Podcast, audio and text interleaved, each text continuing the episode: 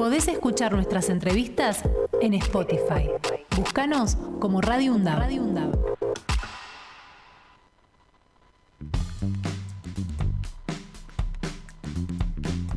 Venía escuchando, ¿no? Este, estos separadores, esta tandita que habíamos este, largado recién, una, una oyente que hablaba sobre la democracia, nuestras promos, hablando de este, medios públicos, de secretaría este, de audiovisuales. Estamos todos bajo amenaza, ¿no?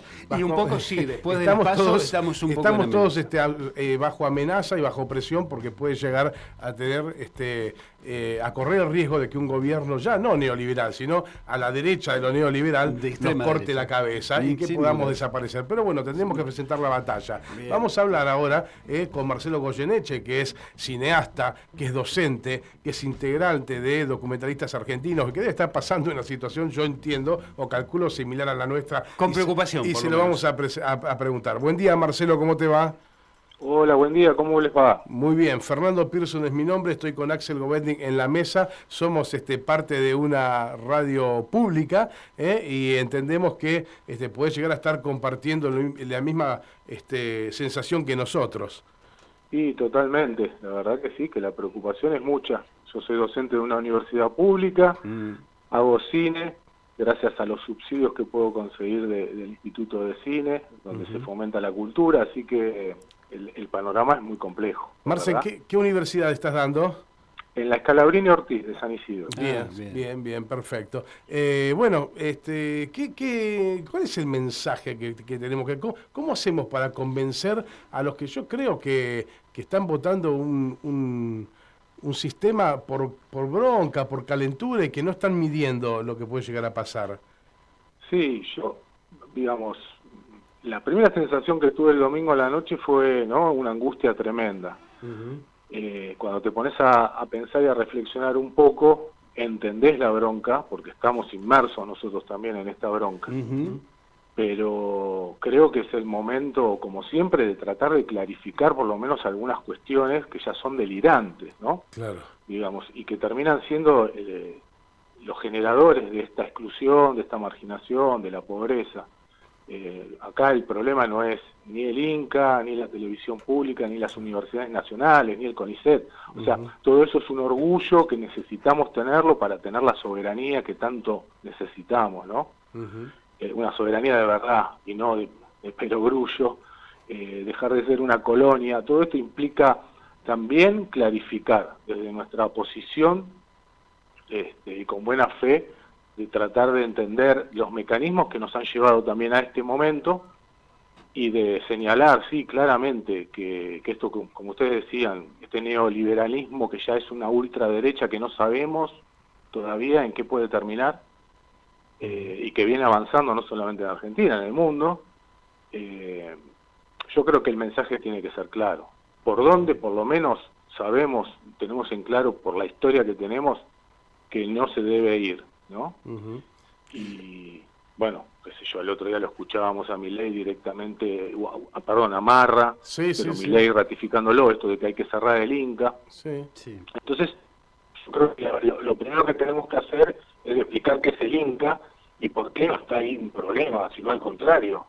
Ahí hay un generador de trabajo. Este, entonces, no sé, lo primero que se me ocurre es decir los números claramente que manejamos. Argentina tiene una industria audiovisual que representa el 5% de nuestra economía y gracias a las películas y a las producciones audiovisuales se genera alrededor de 600, 700 mil puestos de trabajo. Claro. Eh, Eh, Mar- y esto es, Marce, ¿te moviste o algo? Porque estamos con la señal, se, se puso un poco fea la... Te escuchamos, pero se puso un poco... Sí, con alguna interferencia. Sí. A ver ahí, mejor. Ahí, ahí estamos, ahí estamos un poquito, un poquitito mejor. Marcelo, ¿cómo te va? Axel Govendi te saluda. ¿Qué tal, Axel? ¿Cómo va? bien, te estaba, estaba pensando en esto, ¿no? Pensaba eh, en la historia de la humanidad, ¿no? Imaginemos una humanidad sin arte, ¿no? Que es un poco lo que ellos vienen a pregonar, a, a romper con todo esto. Y la verdad que es difícil ponerse en un contexto como artista, me imagino en tu caso, este, ver qué es lo que va a pasar si asume este, el próximo 10 de diciembre personaje como, como este, ¿no? Eh, ya no lo queremos ni nombrar. No, claro, no, no. Y además creo que se, le está dando demasiada prensa este, cuando en realidad todavía esto es simplemente un aspaso y la verdad que este, recién en, en octubre vamos a ver mm. qué, qué, es lo que pasa. Pero a lo que yo me refiero es, ¿cuál es? Vos hablabas de, de, angustia del domingo pasado y demás, este, pero ¿cuál serían los carriles para, para poder, vos hablabas claramente recién decir, decir qué es lo que hace el Inca, qué hacen los organismos culturales que tiene nuestro país y que además representan a nuestro país en el mundo y no solamente eso, también generan divisas, digamos, ¿no? Claro, generan divisas, generan fuentes de trabajo, generan una diversidad cultural, eh, porque además hay un plan de fomento federal donde se pueden realizar películas en todas partes del país, cada, cada una con diversas miradas, digamos, eso es lo que nos sostiene, es cultura fundamental en nuestro país. El problema es que estamos llenos de eslogans fáciles, digerir, donde se dice, bueno, hay que cerrar este ministerio, hay que cerrar el INTA, hay que cerrar eso, como si fuera la solución a los problemas de fondo. Y los problemas de fondo eh, vienen por otro lado, vienen porque tenemos una economía que está este, totalmente devastada, pero básicamente porque, digamos, todo el tiempo escuchás a estos personajes hablando del déficit fiscal. Sí. Eh, Argentina tiene alrededor de 300 mil millones de dólares en el exterior, en paraísos fiscales. Los propios argentinos han evadido todo el tiempo las grandes empresas nacionales y transnacionales.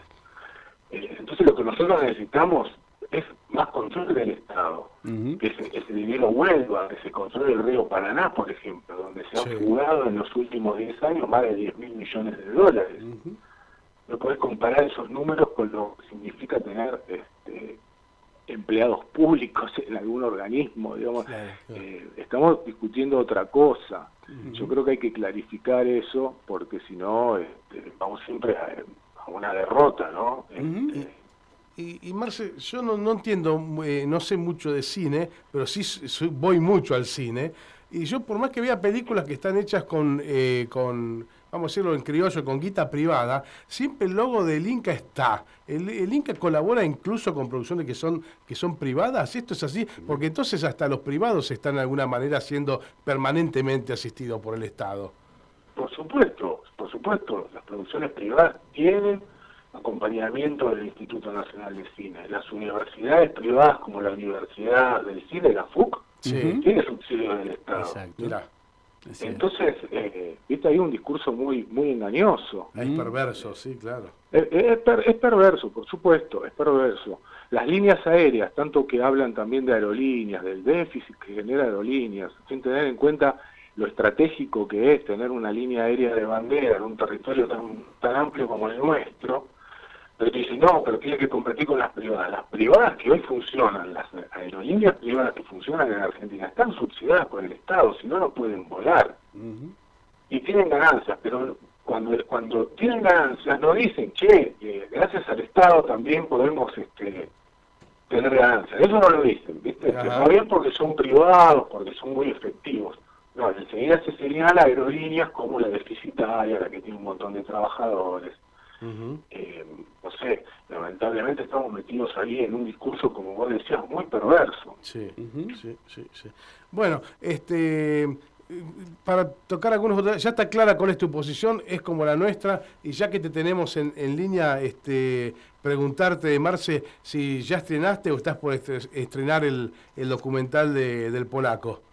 Y estamos cerca, mira, ya la terminamos hace un mes aproximadamente la película, Ahora estamos esperando confirmación de algunas salas.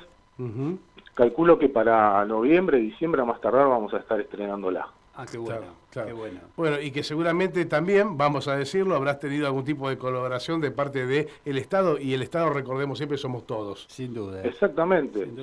Sin, el subsidio del Inca no la hubiese podido este, hacer esta película. Sin lugar a dudas. y además digo, y aclaro para, para que la gente entienda cómo funciona el Inca, no es que alguien va a golpear la puerta y dice, che, yo quiero hacer una película y me dan plata. Claro, no, no, no, Yo, yo me presenté a un concurso, como hacemos todos, donde hay un jurado, por suerte desde hace muchos años en el Inca hay transparencia en los comités de selección de las películas, de los proyectos que se van a financiar, donde se tiene que rendir la plata, no es que nos dan plata y nos vamos y hacemos lo que queremos, digamos, hay un seguimiento y, y claramente esto está funcionando y funciona bien porque has- eh, estamos en un país que filma alrededor de 200 películas por año, la mitad son documentales, nosotros hoy tenemos de los últimos 20 años un catálogo con una diversidad de películas con distintas temáticas Sí. que, que realmente es un orgullo y que es como se hace en algunos lugares de Europa, por ejemplo, donde estos personajes siempre dicen, no, porque en Europa esto, en, Eu- en Europa el Estado,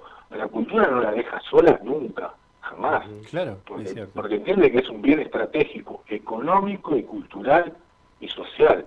¿No? Entonces, eh, bueno, tenemos que estar atentos, tenemos que, que seguir peleando, tenemos que seguir reclamando a este gobierno que actúe. Eh, esto no está terminado, no hay que dar- sentirse derrotado, sino que hay que seguir insistiendo. Hay cosas que se pueden modificar, que nos van a beneficiar y que van a, van a beneficiar a la gente, Sí, eh, sí. no solamente a un sector, digamos. Eh, entonces, nada, a seguir luchando, a no bajar los brazos. Bien. Marcelo, te saco un poco de toda la problemática este, política y vamos un poquito más a, a lo artístico. Contame un poquito, bueno, obviamente, siendo sobrino del polaco, ¿cuál es la imagen que vos tenés de él? Y que me imagino que debe estar plasmada en el documental que, que acabas de hacer. Bueno, la, la idea fue contar un poco su historia a través de su propia voz. Mm. Este, por suerte con la familia hemos juntado mucho archivo Mira.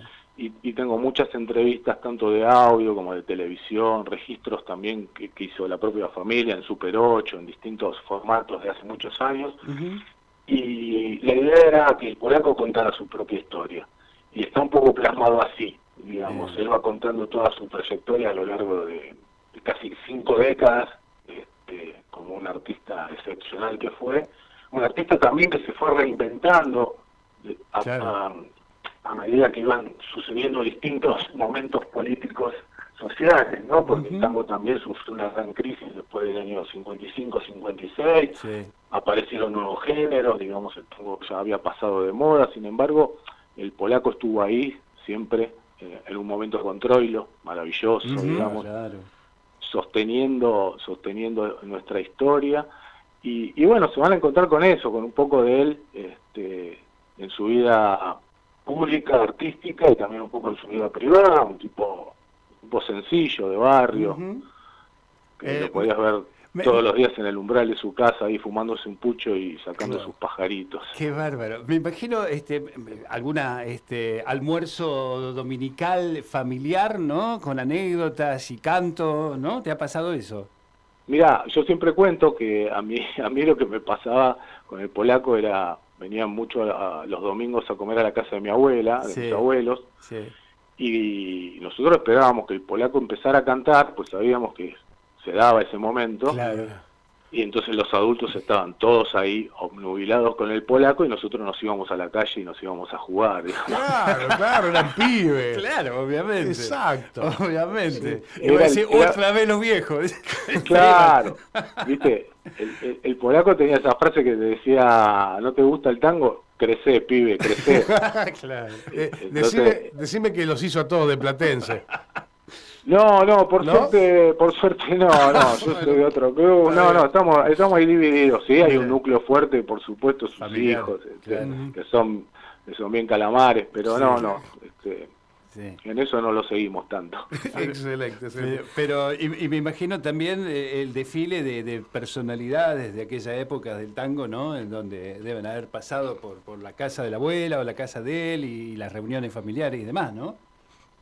Y sí, era, viste, a mí me han contado anécdotas y cosas que son increíbles, ¿no? Ellos después de, de- de tocar, digamos, con esas noches largas que no terminaban nunca, se terminaban juntando en una época en la casa del polaco y, digamos, como para cerrar la velada, escuchaban música, al polaco le gustaba mucho la música clásica, Ah, mirá, mirá. y ahí lo podías encontrar a, a Pichuco, a Tilio Stampone, Claro, claro. eh, sí, grandes personajes, grandes personajes. Hermosa qué, qué banda. maravilla, qué maravilla de anécdotas que debes tener y que me parece que también, eh, como lo has dicho, lo has plasmado un poco en, la, en esta historia que estás contando con la voz del polaco, ¿no? Este, con él como primera persona. Sí, la idea un poco era esa, no hablar tanto este, sobre él, sino que él pudiera contar su historia. Y hay un par de entrevistas que están muy buenas, por, con un polaco muy, muy relajado que, que se abre y empieza a contar de su vida, de lo que le gusta, de lo que le motiva, también de lo que lo entristece, era un tipo muy sentimental, un, o sea, el típico porteño, digamos, bohemio. Eh, y, bueno, hay, muchas cosas, hay muchas cosas, y hay muchas cosas que hoy, este, o yo por lo menos mientras iba buscando en el archivo me han sorprendido, un tipo que tenía muy en claro esto de eh, tender puentes, digamos. Cosa que, que, ha sido siempre muy difícil en este país, ¿no? Digamos, si yo soy de River o soy de Boca, y él decía, eh, no, yo voy a, ver a los pibes, yo escucho el rock nacional, este, no me quedo solo en el tango, lo trataba de incorporar, digamos. Sí, claro. Ahí él, él, cumplió un rol muy importante en tender puentes con la cultura y con las nuevas generaciones, que creo que es este, por lo que también se recuerda muchísimo, ¿no? Totalmente, totalmente. Bueno, este Marce, muchísimas gracias por esta charla. Terminamos eh, en una charla muy linda, pero no, no, no perdamos el objetivo. La charla tenía que ver con los peligros que está corriendo hoy la cultura en nuestro país, todo tipo de cultura, ¿eh? Si llegamos a caer en manos de un gobierno neoliberal. Muchísimas gracias por este tiempo que nos has prestado y a continuar con la lucha. Así es, a continuar con la lucha y un abrazo grande para ustedes. Hasta cada momento. Podés escuchar nuestras entrevistas en Spotify. Búscanos como Radio UNDAB.